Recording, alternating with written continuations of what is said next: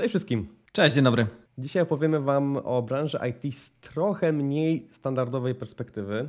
Do tej pory mówiliśmy o rolach, rozwoju kariery, też wspominaliśmy o gospodarce, takim makro levelu. Natomiast dzisiaj chcemy Wam opowiedzieć o największych przypałach, jakie wydarzyły się w naszych karierach. Chcemy Wam opowiedzieć o sytuacjach, które były dziwne, nietuzinkowe. Trochę taki odcinek bardziej może humorystyczny, może ciut z przymrożeniem oka, ale też chcieliśmy Wam pokazać, że ta praca nie jest nudna i że robiąc różnego rodzaju projekty czy biznesy, naprawdę można się niespodziewanie spotkać z jakimiś totalnie odjechanymi sytuacjami. Ja wprawdzie mam ich trochę mniej, bo wiecie, z perspektywy tam takiego złego, szarego project managera z reguły mamy mniejszy potencjał, żeby natykać na takie dzikie akcje, ale tutaj Mateusz jako przedsiębiorca, który prowadzi firmę już od, nie wiem, 15 lat, to ma kilka, kilka ciekawych sytuacji, o których dzisiaj możecie usłyszeć. No, yy, tak naprawdę to za chwilę już będzie 16 lat w październiku minie, także jesteśmy yy, dosyć blisko. Masakra, jak to szybko leci. Czyli kiedy, kiedy ja wygrywałem serwery w Call of Duty, to Mateusz już zakładał firmy i podpisywał kontrakty, kontrakty unijne. Tak to właśnie wyglądało. Tak. Yy, I to też będzie pierwsza historia, która może nie jest do końca przypałowa, ale przy okazji uznałem, że może to jest dobry moment, żeby podzielić się, jak, yy, jak to wszystko się zaczęło. A w ogóle do stworzenia tego odcinka zachęciła nas historia Wojtka, który był gościem w naszym poprzednim odcinku, yy, w którym rozmawialiśmy na temat roli product managera tak, product managera. E, Wojtek opowiedział swoją historię e, zupełnie przy, przy okazji, przypadkiem, e, którą przeżył w Nigerii, w Lagos ze swoim klientem. Jeżeli nie słyszeliście, nie widzieliście tego odcinka, to zapraszamy tutaj. Jeżeli jesteście na YouTubie, to wyświetla się karta, w której możecie zobaczyć link do tego poprzedniego odcinka. A przechodząc do historii z tego, no to tak jak zadeklarowałem, zacznę od historii, jak to wszystko się zaczęło.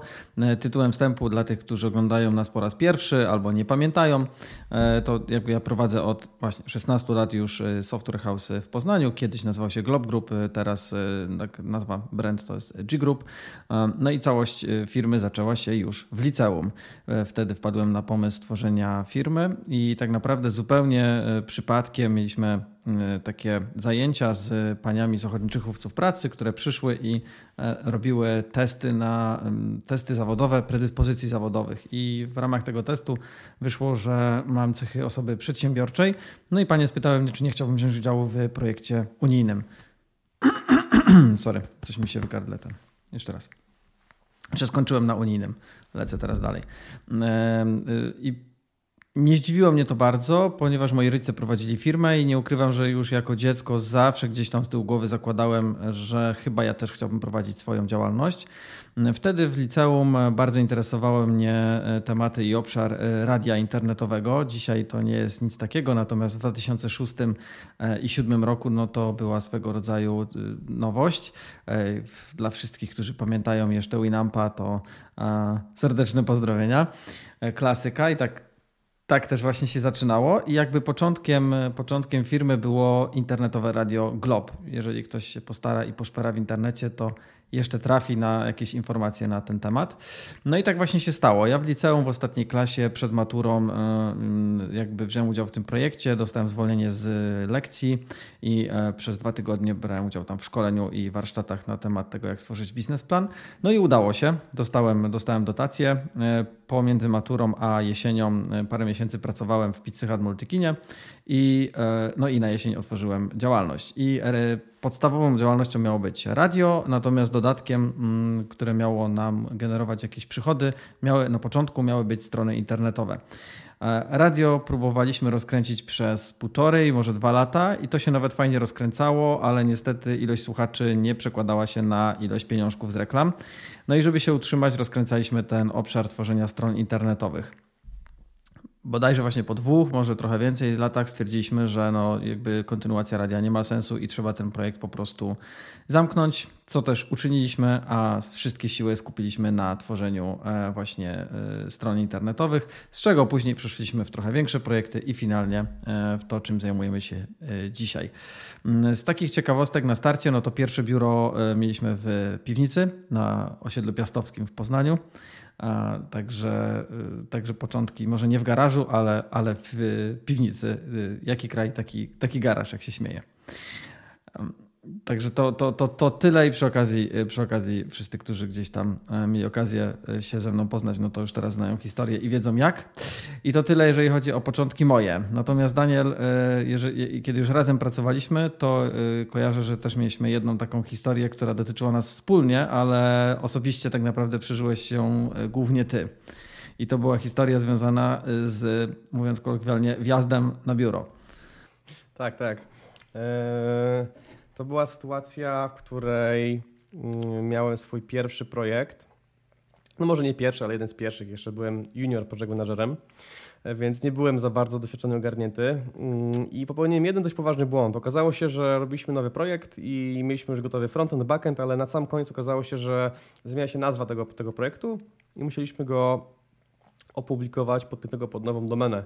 To, czego nie wiedziałem wtedy, to jeżeli tworzy się nową domenę i podpina się nowy jakby serwer pod tą domenę, to jest taki proces jak propagacja po DNS-ach. To już nie wdrażam się w szczegóły, generalnie chodzi o to, że po prostu cały internet się musi dowiedzieć o tym, że ten konkretny kod jest na tym serwerze i jest pod tą domeną dostępny.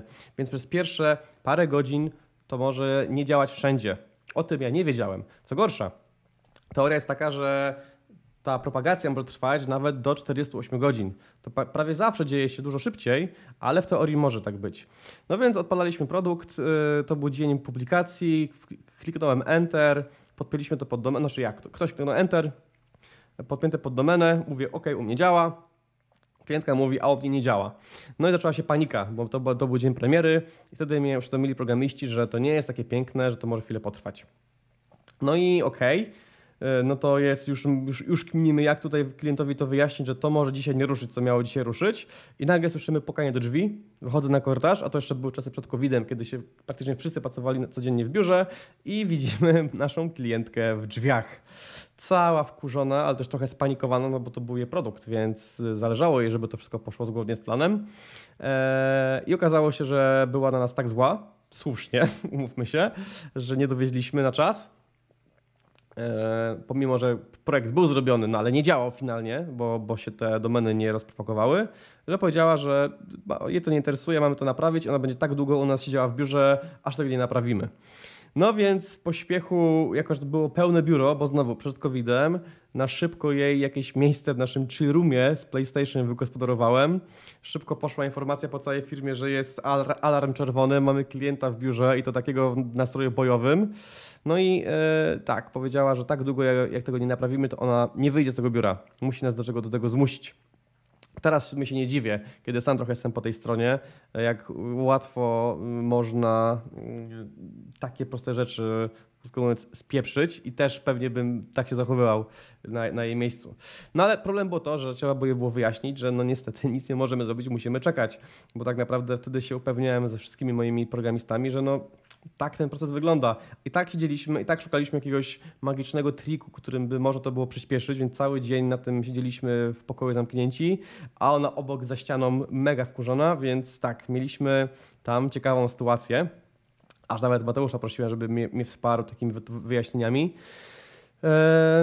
No i w końcu ruszyło. No w końcu to się zaczęło propagować i w końcu faktycznie zobaczyła dowody, że to zaczyna się pojawiać w internecie. Trzeba było poczekać, ale to, to zawsze działo się w parę godzin. I to był ten jeden raz, kiedy to faktycznie trwało dzień, a nawet dwa dni w niektórych miejscach, więc mieliśmy mega pecha. No a ja jako niedoświadczony jeszcze projekt manager miałem klienta na głowie, mega wkurzonego, który praktycznie stał nad nami i patrzył nam na ręce, co my robimy i, i, i niemalże biczem nas przyspieszał, żebyśmy szybciej to naprawili, podczas kiedy tego nie dało się naprawić, trzeba było czekać. Więc tak, to była trochę, trochę bardziej podchodziło pod fuck up niż przypałową sytuację, ale tak, to był taki mój dość hardy start w project managementie. Historycznie już nie pracowaliśmy wtedy razem, ale zdarzyła nam się drugi raz e, w ciągu tych 16 lat podobna sytuacja e, z klientem, którego zapewne kojarzysz, jeden z większych projektów w historii. E, tylko tam skończyło się taką wizytacją w biurze, która trwała ponad tydzień. Mm, I było sporo racji, tak, tak, było sporo racji po stronie klienta, bo faktycznie to był największy projekt, jaki robiliśmy w historii i faktycznie było tam opóźnienie i były błędy z naszej strony. Natomiast de facto dzisiaj byśmy na to nie pozwolili, nawet nie ze względu na to, że mamy jakość lepszą czy gorszą, tylko tam kojarzysz tego klienta, zapewne było strasznie duże ciśnienie na to, żeby dorzucać nowe rzeczy e, cały czas w zasadzie do samego końca i jakby to się po prostu nie mogło udać. Nie? To jakby nieważne, jaką jakość byśmy dowozili, to się jakby nie mogło udać, a może inaczej, naszym błędem jakościowym było to, że się po prostu zgadzaliśmy na dorzucanie tych rzeczy i trzeba było powiedzieć, no nie, basta, albo kończymy i dodawanie nowych rzeczy i uruchamiamy projekt po testach, albo no nie uruchamiamy projektu, po prostu dorzucamy i przedłużamy jego czas realizacji. Także może to być więcej niż jeden dzień. U nas, u nas właśnie to było, to było zdecydowanie ponad tydzień i, no, i było, y, no, było, było ciekawie. Natomiast z, z historii, którą jeszcze chciałem, z którą się chciałem podzielić, to będzie najdziwniejsza i najstraszniejsza historia, jaka mi się w życiu zdarzyła. I jest ona związana z Monako i Poznaniem. I e, e, long story short, e, skończyło się, jakby całość zaczyna się. Zaczyna się w ten sposób, że mm, po kilku latach prowadzenia firmy, bodajże trzech, czterech, dzwoni do mnie kobieta, która przedstawia się, że jest z polecenia, chciałaby zamówić stronę internetową, jest z Monako.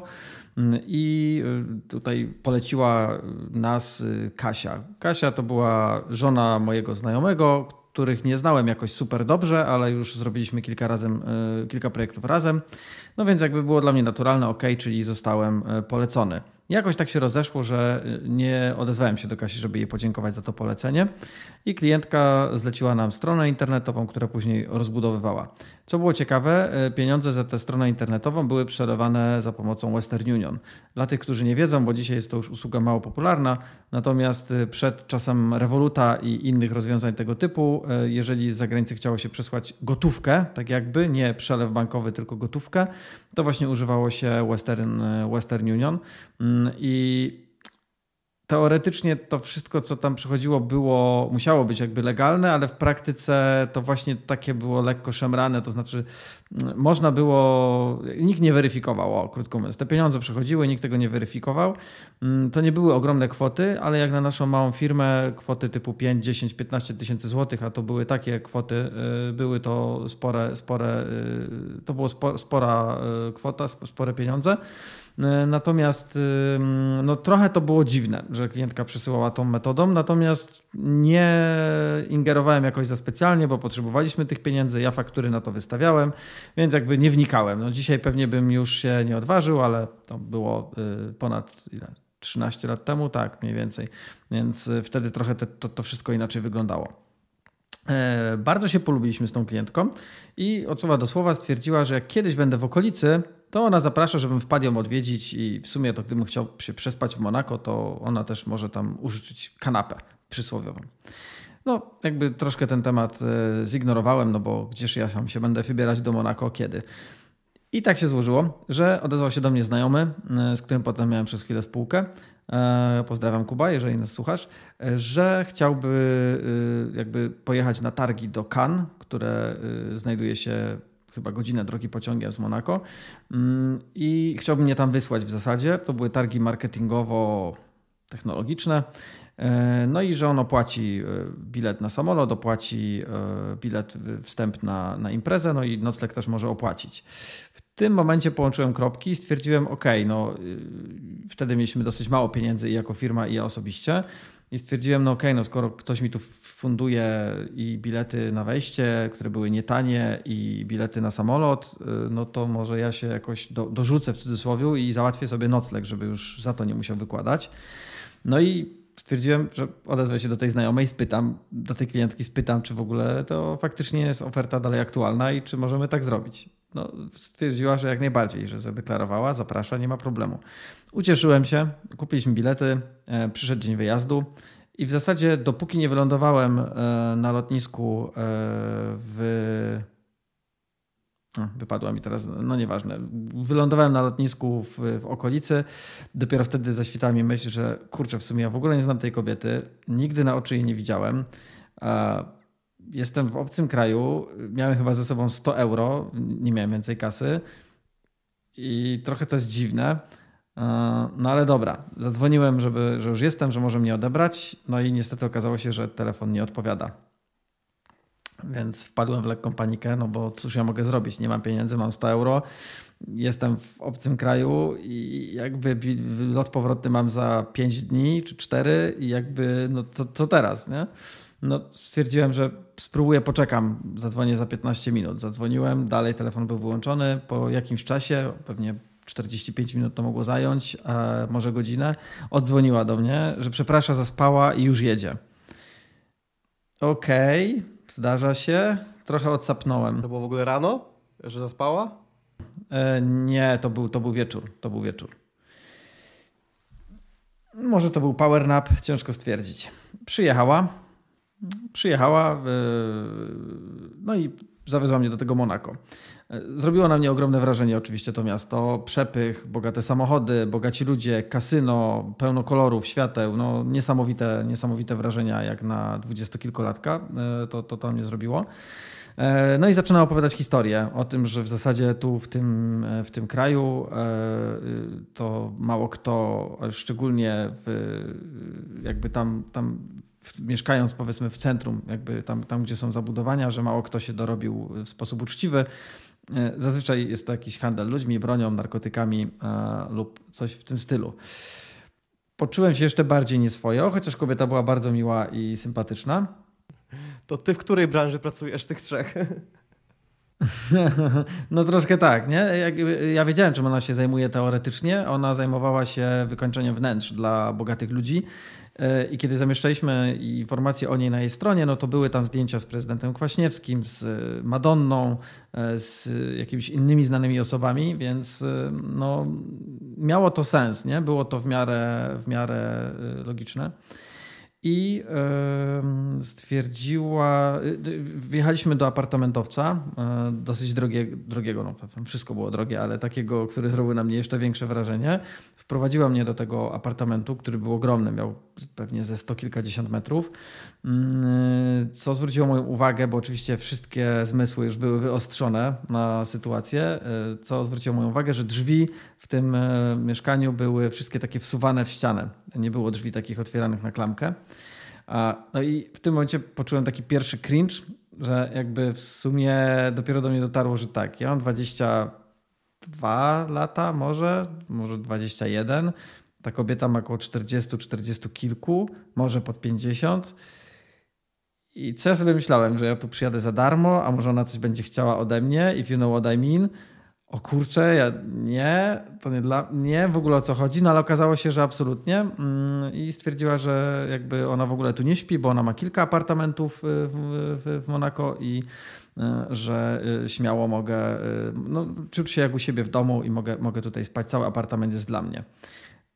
Mimo, że była to najlepszy, to był najlepszy scenariusz, jaki mógł zaistnieć, no to też poczułem się nieswojo, no bo 20 parę lat, wielki apartament w Monako, Kobieta, której nie znam, mnie tu przywiozła, twierdzi, że jest właścicielką. No i jak już wyszła, zacząłem się rozglądać po mieszkaniu.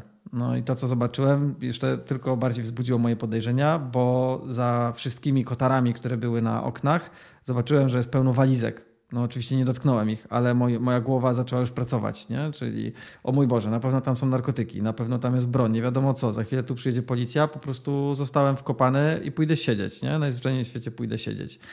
Pamiętam tylko, że zrobiłem, na chwilę uruchomiłem internet. To jeszcze były czasy przed roamingiem unijnym, więc y, każdy megabajt kosztował krocie. E, odpaliłem internet, e, odpaliłem mapy Google i ustawiłem pineskę, w sensie ustawiłem swoją lokalizację i wysłałem tego screena do mojej ówczesnej dziewczyny, żeby wiedziała moją, gdzie byłem w ostatnim, ostatnim miejscu, kiedy miałem jeszcze zasięg spodziewając się najgorszego. No, noc nie należała do najlepszych, prawie, prawie w ogóle jej nie przespałem, bo na jakikolwiek szmer gdzieś na ulicy po prostu od razu, od razu już byłem obudzony. Rano, kiedy się obudziłem i odsłoniłem kotary y, i rolety w kuchni, gdzie przed kuchnią był duży taras, y, jeszcze dodatkowo y, pojawiły się elementy, które wzbudziły mój niepokój, a mianowicie na tarasie było kilka martwych ptaków. Niby nic, po prostu się zdarza, ale wiecie, nie? Głowa pracuje, 2 plus 2 plus martwe ptaki, nie no tragedia w ogóle, tragedia. Finalnie przez te trzy dni nic się takiego nie wydarzyło. Ja sobie jeździłem pociągiem do Cannes, wracałem do Monako, spędziliśmy jedno popołudnie, gdzie mnie oprowadziła i też poopowiadała trochę, jak to miasto funkcjonuje. Nic ode mnie nie chciała, y, nic się takiego nie wydarzyło. I po powrocie do Polski y, podjęliśmy jakby dalszą współpracę. E, tak się zdarzyło, że nie zapłaciła nam ostatniej faktury i zniknęła. Po prostu najzwyczajniej w świecie zniknęła. I dwa lata później mm, odezwał się do mnie jakiś klient, y, któremu też robiliśmy stronę, czy, czy jakieś inne usługi świadczyliśmy. I wyszło, że jest to firma, która jest wywiadownią gospodarczą i e, ściąga należności z kontrahentów zagranicznych, którzy mają jakieś tam zaległości. E, no i poruszyłem wtedy ten temat, mm, że mam taką klientkę byłą, która gdzieś tam e, pracowała czy mieszkała w Monako i w sumie to nam nie zapłaciła. Dla nas ta kwota jest spora, może by się udało. I ta kobieta posługiwała się imieniem, nazwiskiem posługiwała się imieniem, nazwiskiem zagranicznym, natomiast podała mi też prawdziwe imię, nazwisko polskie. One, się, one były do siebie podobne. E, no i kiedy podałem to zagraniczne imię, nazwisko, to klient osłupiał i pyta mnie, czy to jest i podaje to polskie imię, nazwisko. Ja mówię, tak, to jest ta osoba. Jakby już, już widziałem po prostu, że zbladł i, i zaczął mnie wypytywać, gdzie ją poznałem, kiedy się ostatni raz widzieliśmy, kiedy ostatni raz miałem kontakt. Mówię, hola, hola, ale o co chodzi, co się w ogóle dzieje?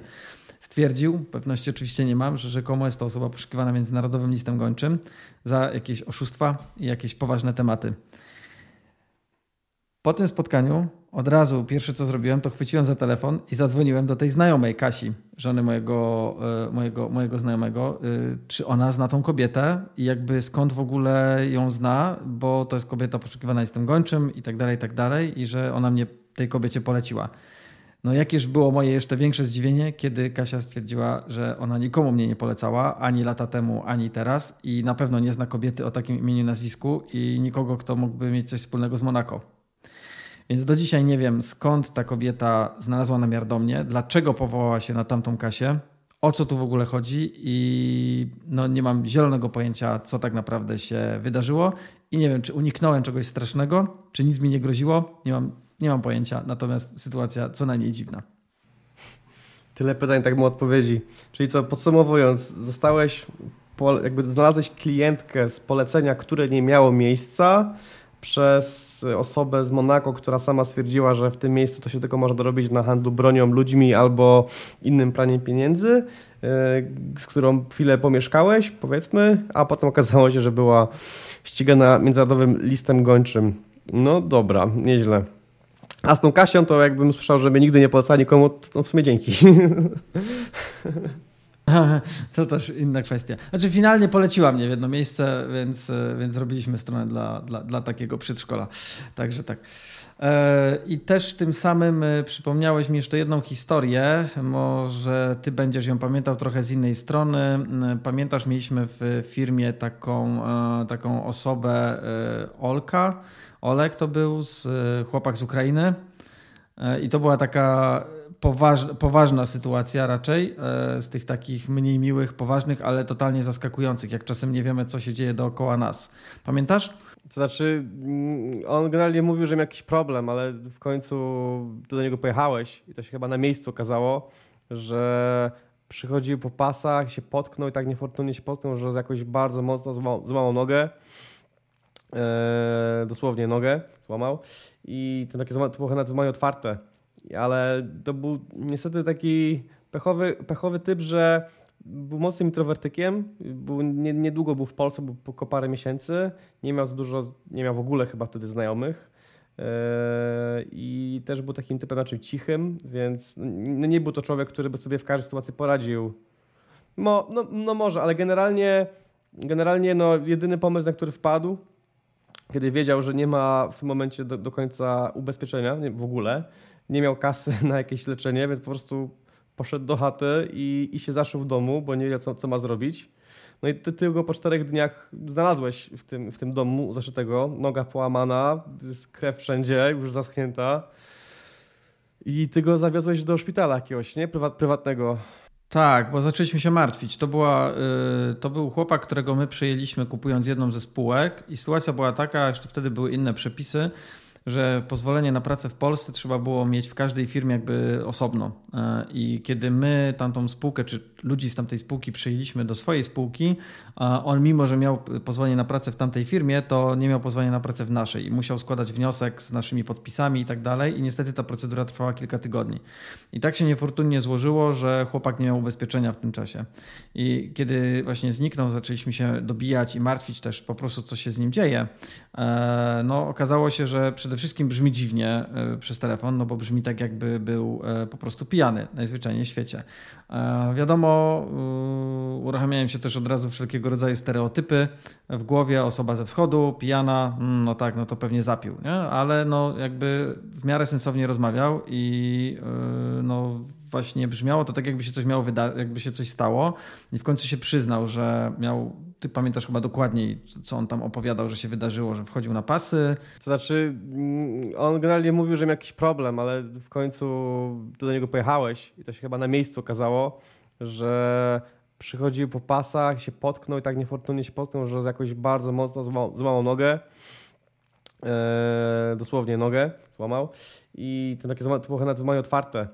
Ale to był niestety taki pechowy, pechowy typ, że był mocnym introwertykiem, był, nie, niedługo był w Polsce, był po parę miesięcy, nie miał dużo, nie miał w ogóle chyba wtedy znajomych yy, i też był takim typem raczej cichym, więc no nie był to człowiek, który by sobie w każdej sytuacji poradził. No, no, no może, ale generalnie, generalnie no, jedyny pomysł, na który wpadł, kiedy wiedział, że nie ma w tym momencie do, do końca ubezpieczenia nie, w ogóle, nie miał kasy na jakieś leczenie, więc po prostu poszedł do chaty i, i się zaszył w domu, bo nie wiedział, co, co ma zrobić. No i ty, ty go po czterech dniach znalazłeś w tym, w tym domu zaszytego, noga połamana, krew wszędzie, już zaschnięta. I ty go zawiozłeś do szpitala jakiegoś, nie? Prywat, prywatnego. Tak, do prywatnego szpitala. Y, no i jakby właśnie y, sytuację utrudniało to i też nie ukrywam, że wszyscy tak patrzyli. E, no po prostu był pijany. Najzwyczajniej w świecie był pijany i to dosyć mocno. No, a był pijany dlatego, że no, nie miał żadnych środków przeciwbólowych, a zresztą one też by super wiele nie dały i po prostu ten ból zapijał wódką. Najzwyczajniej w świecie. I no i wiecie, teraz wchodzę z gościem, który no niestety, ale ładnie nie pachnie, który dodatkowo jeszcze czuć od niego alkohol no ładnie nie pachnie, no bo się nie mył przez te kilka dni. Czuć od niego alkohol, więc się trochę zatacza. Złamanie otwarte nogi. Mm, no nie wyglądało to dobrze, nie? Finalnie tam y, udało się jakby sprawę rozwiązać, że go jakoś poskładali i, y, i, i jakby podjął ten proces leczenia y, i, i ostatecznie no, zakładam, że wyszedł z tego. Natomiast no, była to jedna z takich e, sytuacji, których pewnie zakładając firmę czy pracując w firmie, no, na co dzień nie spotykamy i nie spodziewamy się ich. To zdecydowanie. Ale a propos ubezpieczeń, to przypomniałeś mi jeszcze jedną historię. Pamiętasz historię Krzyśka? To jest e, przestroga, e, przestroga jakby ja wychodzę zawsze z założenia, że dobrze jest się ubezpieczać na wszystko, co jest możliwe, ponieważ nawet jeżeli nam się przydarzy coś raz w życiu, to w zasadzie istnieje duża szansa, że nam się zwróci opłacanie wszystkich. Sorry. Że nam się zwróci opłacanie wszystkich ubezpieczeń z całego życia. I w sumie dobry przykład właśnie Krzyśka, który zajmował się ubezpieczeniami, zanim przyszedł do nas do firmy, sprzedawał te ubezpieczenia. Jak przyszedł do nas do firmy, to sam zaczął się ubezpieczać u znajomych. No wiadomo, on już nie sprzedawał, więc się ubezpieczał i znajomi mieli z tego prowizję. E, no i tak się, wydarzy, tak się okazało, że e, Krzysiek bardzo polubił hulajnogi, które wtedy weszły do Polski i bardzo intensywnie korzystał z tego przybytku. No i tak się też niestety niefortunnie stało, że Krzysztof wywrócił się na hulajnodze, e, wyskoczył mu pies, zahaczył o barierki e, i wywrócił się tak, że złamał, e, pobijał się cały i złamał rękę. Generalnie dłuższy okres rehabilitacji i sporo problemów i sporo też chyba kosztów. No i powiecie, skoro Krzysiek zajmował się ubezpieczeniami, to spoko luz, na pewno Krzysiek był ubezpieczony. Tak, Krzysztof pilnował ubezpieczeń, i e, e, opłacał je w terminie. Natomiast bardzo niefortunnie się złożyło, że jego ubezpieczenie kończyło się kilka dni przed końcem miesiąca. I znajomy, którego chciał się ubezpieczyć, powiedział, że wyrobił już target na ten miesiąc i czy nie byłoby problemu dla Krzysztofa, gdyby uruchomił to ubezpieczenie z pierwszym dniem miesiąca kolejnego, bo wtedy już mu się to zaliczy do celów na kolejny miesiąc. No oczywiście, że Krzysiek się zgodził, bo cóż takiego może się wydarzyć w te kilka dni bez ubezpieczenia. No i wydarzyło się akurat wtedy, prawo Marfiego, więc e, to jest nauka z tego, którą ja wyciągam i którą, którą Wam też e, tutaj chcę przekazać, to jeżeli już się ubezpieczacie, to pamiętajcie o tym, żeby pilnować tych terminów i nie zostawiać luk pomiędzy, bo życie bywa bardzo przewrotne. Tak jest, tak jest. No. A pamiętasz historię, jak pracowaliśmy, no, nazwy nie wymienię, ale dla branży motoryzacyjnej i robiliśmy portal aukcyjny? Oczywiście, że pamiętam. Ta historia kosztowała nas 400 tysięcy złotych finalnie. Droga, droga lekcja. Była taka historia, że zdobyliśmy klienta i już zaczęło się dziwnie, z nieznanego nam powodu. Mm, klient po tym, jak nas poznał i podpisaliśmy umowę, z, przeprowadził swoje biuro piętro niżej od nas. My tak wynajmowaliśmy całe piętro w takim biurowcu w centrum Poznania i, i klient tak bardzo chciał być blisko nas, że dosłownie wynajęli piętro pod naszym piętrem. I my tak mieliśmy, co? W sensie, no spoko, nie, nie trzeba będzie jeździć na spotkania, ale tak, tak trochę, trochę creepy mieć, mieć klienta obok siebie, bo mówili, będziemy się mogli spotykać często i tak dalej. No, wiecie, nie? To trochę jakby, jakby komuś powiedzieć na pierwszej ręce, że, że się go kocha, nie? Jakby to trochę za szybko, trochę przestrzeni, no ale dobra, dobra, wprowadziliście i sobie pracowaliśmy. Na początku było w miarę ok. Potem zaczęła się sytuacja komplikować i niestety przestaliśmy się dogadywać i musieliśmy wejść troszkę na taką ścieżkę wojenną. E, I już nawet byliśmy bliscy finalnie w tej historii, żeby ich pozwać, no bo generalnie przestali płacić za faktury i oczekiwali od nas rzeczy, które z tej umowy nie wynikały e, i były bardzo mocno niedoprecyzowane. To była nasza dla nas bardzo mocna lekcja, żeby jednak te umowy pisać precyzyjniej i no nie byliśmy zbyt, zbytnie zabezpieczeni, no ale walczyliśmy o swoje i staraliśmy się być uczciwi, ale jednak trzymać się umowy. No i już niestety nasza się relacja popsuła i wtedy właśnie ta różnica jednego piętra była dość niekomfortowa, jak y, na mailach jest się z kimś już mocno na ścieżce wojennej, a tutaj wjeżdża się jedną windą przez cztery piętra i tak jest awkward. No ale nic. Pewnego dnia, tak jak byli poprzedniego, pewnego dnia totalnie wyparowali. W sensie kamień, wodę, całe, całe piętro zniknęło. Tam jakieś stały kartki rozrzucone, jakieś, jakieś krzesła, niektóre biurka pojechały, niektóre biurka zostały, ale po prostu e, kilku ludzi totalnie przepadło i już słuch o nich zaginął. To było dla nas dziwne, bo my tą firmę wcześniej sprawdzaliśmy specjalnie, żeby tego właśnie uniknąć albo się jakoś zabezpieczyć i, i prezesem tej, tej, tej spółki była normalna, publiczna osoba, która zasiadała w Radzie Nadzorczej dużych polskich, nawet nie wiem, czy to nie były jakieś państwowe organizacje, E, więc to była znana osobistość, także się raczej nie baliśmy, bo, no, bo przecież takie osoby nie, nie kantują, nie? Tym bardziej to był dość sędziwy, czy pan w sędziwym wieku, tam już miał pod, powyżej 70 lat, był dość doświadczony biznesmenem, więc raczej budził zaufanie. No i pewnego dnia wszyscy po prostu jak kamień wodę wyparowali i to biuro wyglądało jak po apokalipsie jakiejś zombie. Wszystko na szybko wyniesione i po prostu aż, aż, aż kable były z ściany niemalże powyrywane. No i mówimy fajnie, super, bo, bo właśnie nam wiszą kilkaset tysięcy w fakturach, także, także ekstra. E, no i tu niestety historia bez happy endu, bo o ile nasz projekt się skończył zanim się opublikował, co dla mnie jako dla PM-a no było po prostu końcem projektu, no to niestety dla Mateusza jako, jako szefa naszej aktualnej firmy, no to nie, nie była dobra informacja, bo i tu może dokończ swoją perspektywę. Tak, no finalnie, tak jak wspomniałem, straciliśmy 400 tysięcy złotych, których się już nie da odzyskać, ponieważ ten e, prezes działał dosyć sprytnie i szybko doprowadził do tego, że został wykreślony po prostu ze spółki i spół adres spółki też został wykreślony i nie było jak skutecznie doręczyć pozwu. A mamy takie przepisy, że jak nie doręczono pozwu e, skutecznie, czyli ktoś go nie odebrał, no to po prostu, e, bo nie wiadomo gdzie go dostarczyć, to po prostu tego pozwu e, skutecznie złożyć nie można, więc już e, ostatnio się poddaliśmy i przestaliśmy w ogóle to, to ścigać. Natomiast kosztowało nas to no prawie bankructwo dwa lata później, kiedy, kiedy jakby ten ogon, który ciągnęliśmy za sobą e, wszedł w COVID i nie byliśmy w stanie wyprostować prostować sytuacji i poniekąd mniejsze lub większe perturbacje i wpływ na nas ma to, ma to do dzisiaj już raczej mniejsze niż większe, ale jakby to na pewno była sytuacja, która miała duży wpływ. I co ciekawe, to pewnie tego nie wiesz, ale finalnie jakby trochę doszedłem do tego, o co chodziło w całej historii. I ciekawostka, tak, prawdopodobnie w ogóle to nie my, nie my, nie my byliśmy celem tej, e, tej, tego wyłudzenia, nazwijmy to, bo tu w sumie ostatecznie kodu ten klient nie otrzymał, więc nie mógł wykorzystać nawet, a może nawet otrzymał, ale projektu nie uruchomił, jakby nic, nic z tego nie, nie, nie otrzymał. No więc jakby finalnie, finalnie to nie zyskał nic na tym, nie stracił tylko czas i nerwy z nami i potencjalne ryzyko właśnie e, odzyskania reszty środków.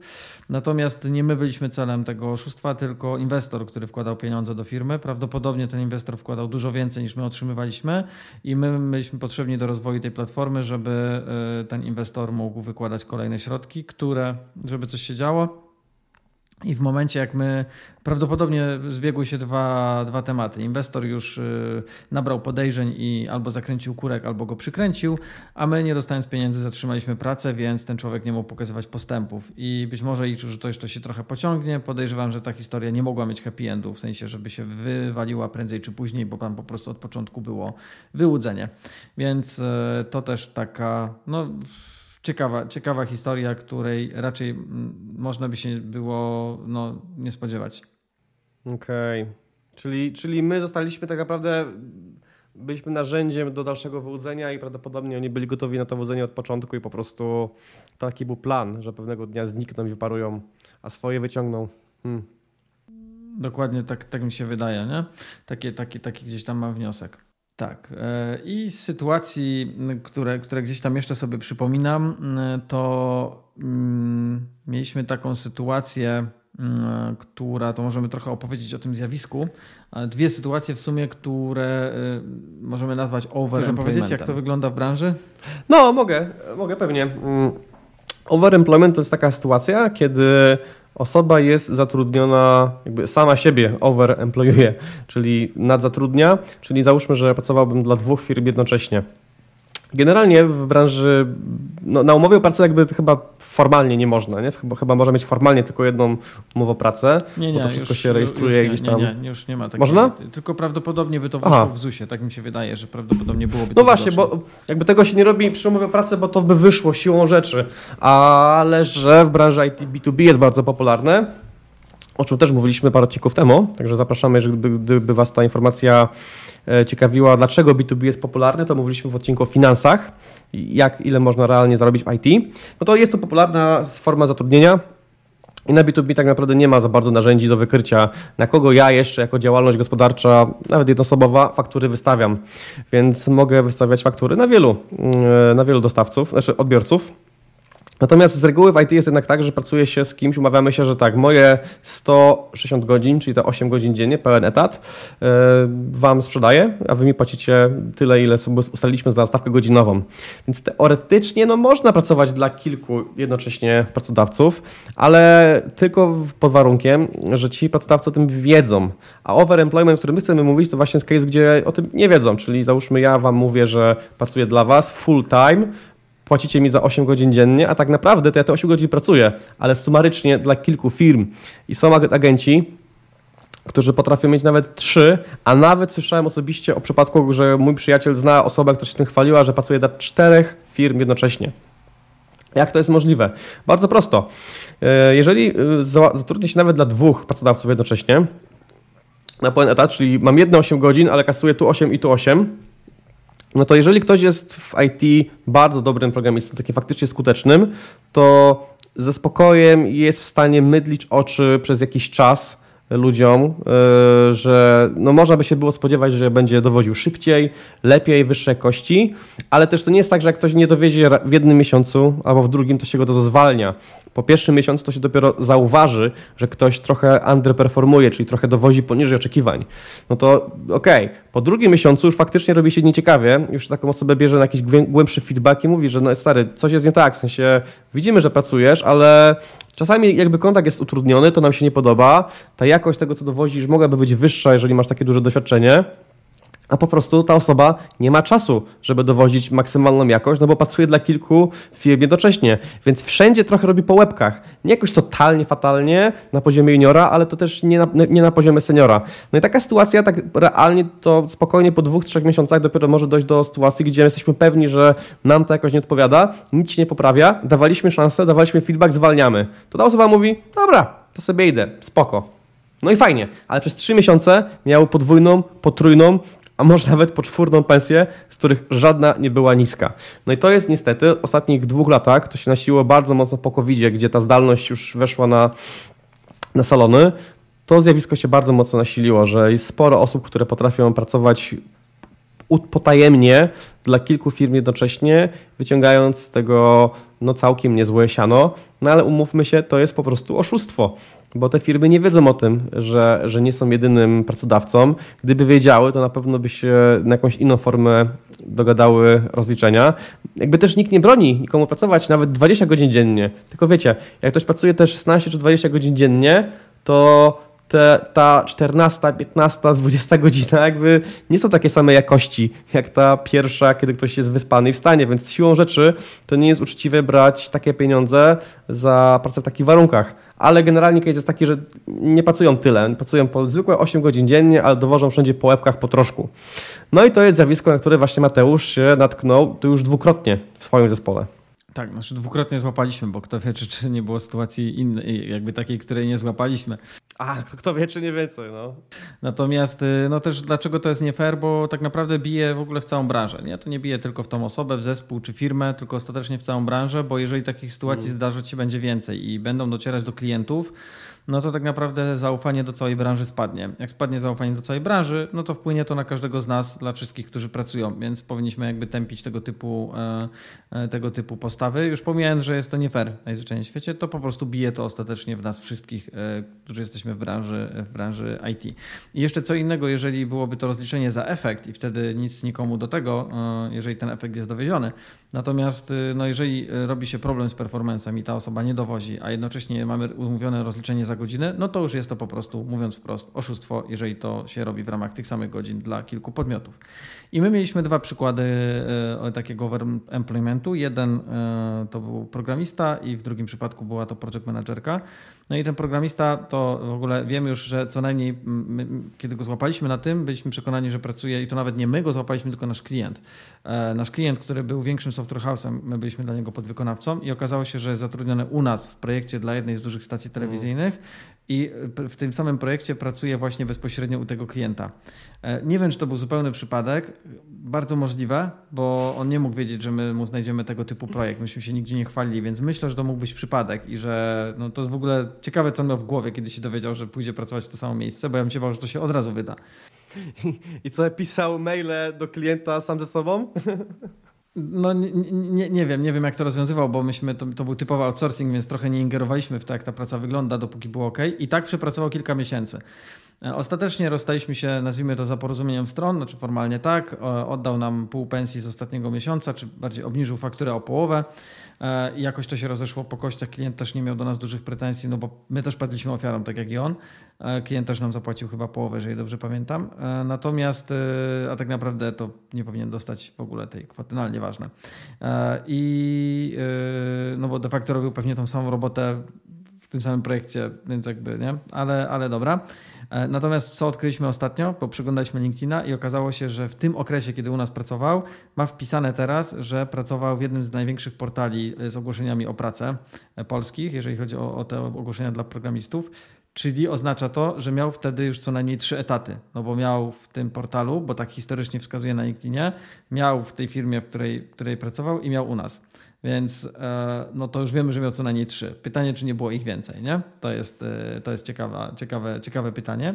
A drugi przypadek, który mieliśmy, był całkiem niedawno. To złapaliśmy project managerkę, którą zatrudniliśmy na jesieni zeszłego roku i e, wiedzieliśmy, że nie mamy dla niej pracy na cały etat. Ona też prawdopodobnie musiała to jakoś wyczuć. I pracowaliśmy tak kilka miesięcy, ale przestała dowozić. Czy w zasadzie cały czas był problem z dowożeniem. Więc już po, po, po kilku rozmowach zdenerwowaliśmy się na tyle, że stwierdziliśmy: OK, to chyba będziemy się rozstawać. Ale nie zdążyliśmy złożyć wypowiedzenia, ponieważ ona sama złożyła wypowiedzenie. I cóż podała w powodach wypowiedzenia? Generalnie złożyła je z pretensjami, co nam się strasznie rzadko zdarza, żeby ktoś złożył wypowiedzenie z pretensjami. Złożyła to, e, to wypowiedzenie, argumentując je tym, że prosi w ogóle o natychmiastowe rozwiązanie umowy, ponieważ e, kultura organizacyjna firmy jest e, katastrofalna. Kiedy dopytaliśmy o co chodzi z tą kulturą, to stwierdziła, że trudno jest się z ludźmi porozumieć, że nie odpisują, że znikają, że nie dowożą swoich tematów. No tak, tylko że my nie widzieliśmy takich problemów w innych miejscach, nikt ich nie zgłaszał, za to dokładnie te problemy wszyscy zgłaszali względem tej dziewczyny, że jest niedostępna, że nie przychodzi na spotkania, że jest trudny z nią kontakt, no bo po prostu pracowała na dwa etaty. I to tak wkurzyło jej przełożonego i dziewczynę z HR-u, że zaczęli po prostu szukać w internecie. I trafili na, nawet ja o tym nie wiedziałem. I przyszli do mnie dopiero z wnioskami. I znaleźli, że kilka dni przed tym wypowiedzeniem dziewczyna znalazła się na zdjęciach z imprezy firmowej innego software house'u. My jesteśmy y, członkami Stowarzyszenia Soda IT Corner, więc mamy kontakt z bardzo wieloma właścicielami software house'ów w Polsce, kilkuset co najmniej. I no, zobaczyłem, że ta firma tam jest. Po prostu się odezwałem, od słowa do słowa zaczęliśmy rozmawiać o tej sytuacji. No, technicznie rzecz biorąc, zrobiliśmy to zgodnie z prawem, ponieważ ta osoba prowadziła działalność, więc wymienialiśmy się informacjami o NIP-ie. No a później, no to już jakby wiadomo, sprawa taka, że wiemy o tym, że, że, że doszło do w zasadzie przynajmniej złamania umowy, no może nie przestępstwa, chociaż można byłoby się kłócić, więc już troszkę nie patrząc na konsekwencje, zaczęliśmy się wprost, y, potwierdziliśmy sobie, że dokładnie tak to, to, to miało miejsce. Zaprosiliśmy tą dziewczynę na rozmowę. No, jej mina, kiedy się dowiedziała, że się wszyscy zorientowaliśmy, była bezcenna, muszę przyznać. I finalnie nie skończyło się dla nas źle. Ten moment, kiedy dostajesz, dostajesz zaproszenie na kola, wchodzisz i nagle pojawia się jeden twój szef i twój drugi szef i tak się ma. No, E, więc y, ostatecznie y, złożyliśmy propozycję taką trochę nie do odrzucenia. Mm, dziewczyna się na to zgodziła. Myślę, że ona była uczciwa. Po prostu y, zażądaliśmy zwrotu połowy, połowy środków, które jej wypłaciliśmy przez te kilka miesięcy, uznając, że przepracowała dla nas pół etatu. Czy tyle było, czy było trochę więcej, czy było trochę mniej, nie dojdziemy do tego, ale uznaliśmy, że 50-50 jest uczciwe. Zgodziła się bez mrugnięcia okiem, więc zakładam, że i tak ten deal jej się opłacał. Z tego co wiem, to w tamtej firmie też się pożegnała. Później zlikwidowali I na ten moment słuch po niej zaginął. E, pewnie, pewnie musi na chwilę odsapnąć e, po całej tej sytuacji. Pytanie, czy nie miała więcej tych etatów? Myślę, że w jej przypadku nie. Natomiast e, no, sytuacja była bardzo, bardzo ciekawa. Ciekawie zaczynało się weekend, mając świadomość, co będzie w poniedziałek i wiedząc, że ja wiem, a że ona jeszcze nie wie. Bardzo dziwne uczucie, muszę przyznać. Jakby nie, że satysfakcjonujące, chociaż trochę tak, bo były takie emocje nie no, przyłapać kogoś na gorącym uczynku, czegoś co wiesz, jest na twoją szkodę, jest nie, nie, nie do końca legalne, to no jest satysfakcjonujące, no mówmy się. No zostałem oszukany, ale wiesz, jakby to było, to, to takie to jest ciekawe uczucie, bo to no nie do końca była to satysfakcja, bo trochę tak, ale to nie, to nie było to uczucie, takie takie dziwne, że właśnie ty wiesz, a ktoś nie wie. I po prostu on ma miły weekend, a ty wiesz, że co będzie w poniedziałek i trochę się stresujesz za niego. To chyba bardziej takie uczucie. Ciekawe. Pierwszy raz w życiu mi się takie zdarzyło. Um, tak, więc, więc jakby tu nasz apel jeszcze raz, y, jeżeli widzicie takie sytuacje dookoła, to no, uważam, że jeśli to jest możliwe, to powinniście jakby informować i e, najzwyczajniej w świecie e, po prostu nie zgadzać się na takie zachowania, jeżeli to widzicie w zespole, bo siłą rzeczy, poza tym, że to ostatecznie bije w nasz wizerunek e, całej branży, no to zakładam, że działa też destrukcyjnie na zespół. To znaczy, jakby po kilku takich tygodniach współpracy, kiedy zespół zaczyna się orientować i nic z tym się nie dzieje, bo nikt nie pójdzie tego zgłosić, zakładam, że motywacja naturalnie wszystkim zaczyna opadać, no bo ja bym się czuł źle, gdybym wiedział, że ktoś y, oszukuje tutaj zespołu i pracuje połowę tego, co powinien, a dostaje swoją normalną pensję taką jak ja. No na pewno by mi, by mi opadły, y, opadła motywacja, więc y, choćby z tego powodu uważam, że powinniśmy takie sytuacje gdzieś tam ukrócać w branży i nie do nich nie dopuszczać. Jest jeden trik, który możemy podpowiedzieć, jak sobie z tym można poradzić. I ten trik polega na po prostu na LinkedInie. Mm, zakładam, że wiecie, LinkedIn taki, taki powiedzmy Facebook dla profesjonalistów w cudzysłowie.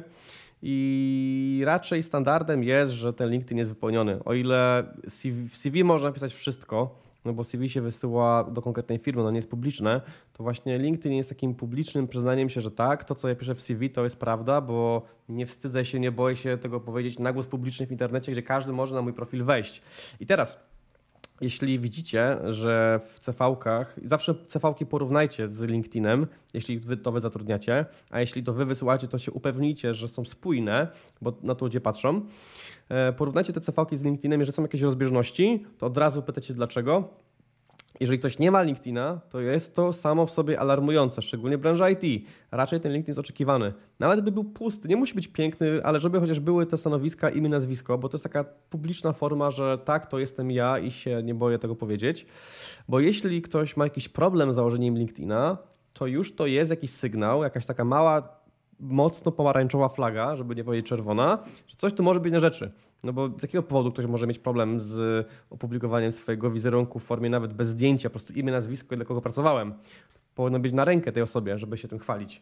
Więc to jest jakiś problem potencjalny e, i ci ludzie z reguły nie mają tych informacji na LinkedInie, no bo właśnie gdyby ich sprawdzić i widzieć, że aktualnie pracują w mojej firmie, ale też w innej firmie, no to to już jest, no, nie?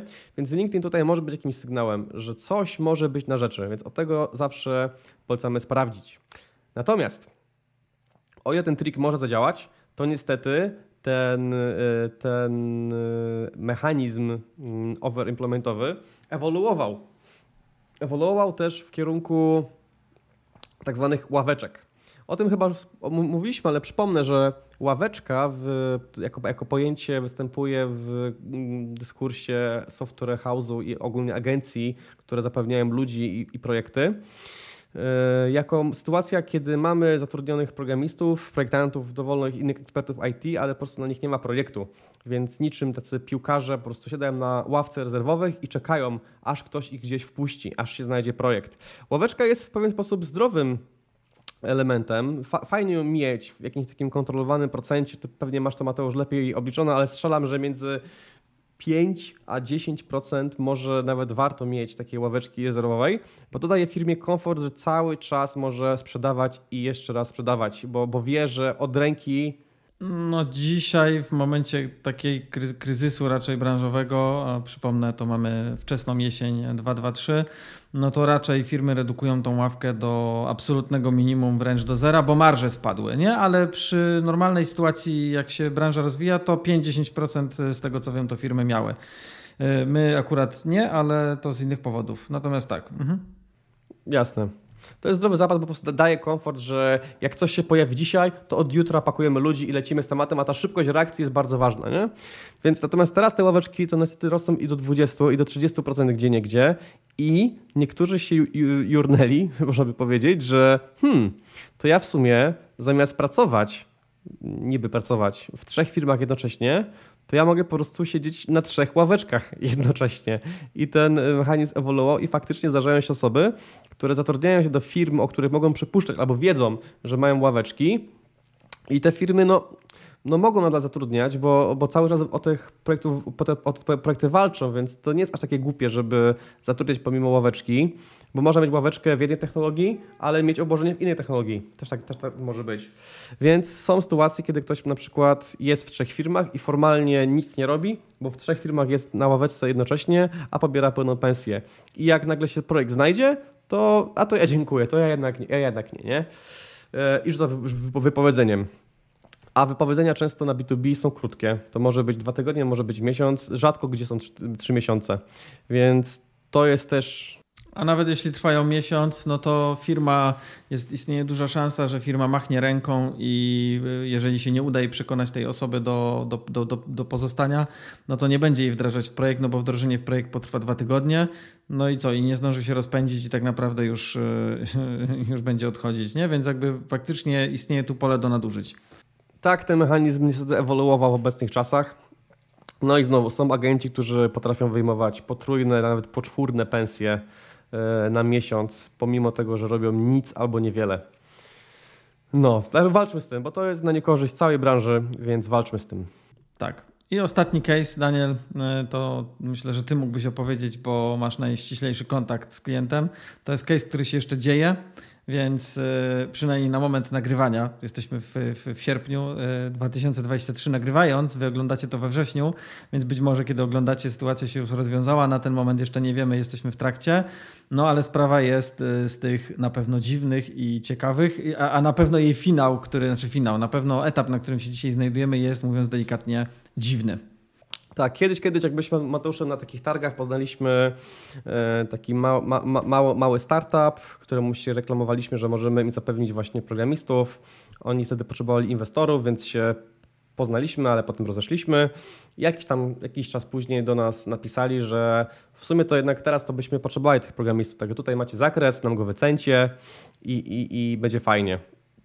No to ja już jakby nie, nie pracujemy formalnie, ale stwierdziłem, że jakby pomogę i wezmę ten kontakt na siebie mm, dla Mateusza, no i dogadałem się z nimi, że takie byście chcieli zakres, spoko, no to tutaj wam go będzie, będzie on wyceniony.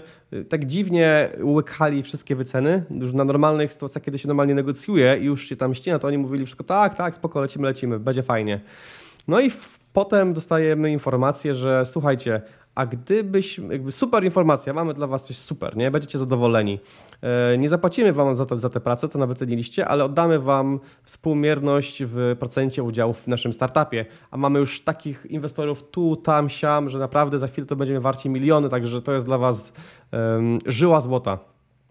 No i generalnie tak się nie robi, nie? W sensie pierwszemu lepszemu software house'owi, którego się poznało, no nie daje się kawałka firmy. Na etapie skalowania się i pozyskiwania pierwszej rundy funduszy te procenty to są jest najcenniejszy zasób, który się oddaje bardzo, bardzo ostrożnie, a tutaj zamiast po prostu głupich paru tysięcy euro chcą nam oddawać znaczy Mateuszowi znaczący procent tam jakieś firmy, no dziwne, no ale taka była sytuacja, że właśnie te ławeczki istniały i Mateusz wspominałeś, że i tak miałeś ludzi na tych ławeczkach, więc y, równie dobrze mogą nic nie robić, a tutaj może jakimś cudem coś z tego wyjdzie, więc no ten projekt został wzięty y, i tam programiści sobie robili te rzeczy i już miało dochodzić do zakładania firmy, już te udziały miały być przekazywane, aż tu nagle y, wpada mail na skrzynkę od co-foundera tego pomysłu, że to wszystko jest nieprawda, to jest wszystko nielegalne, to nie wolno, jakby oni ściemniają, ta umowa nie ma prawa, oni ukradli mój pomysł, y, wszystko to ja wymyśliłem, ja mam do tego prawa i generalnie nie.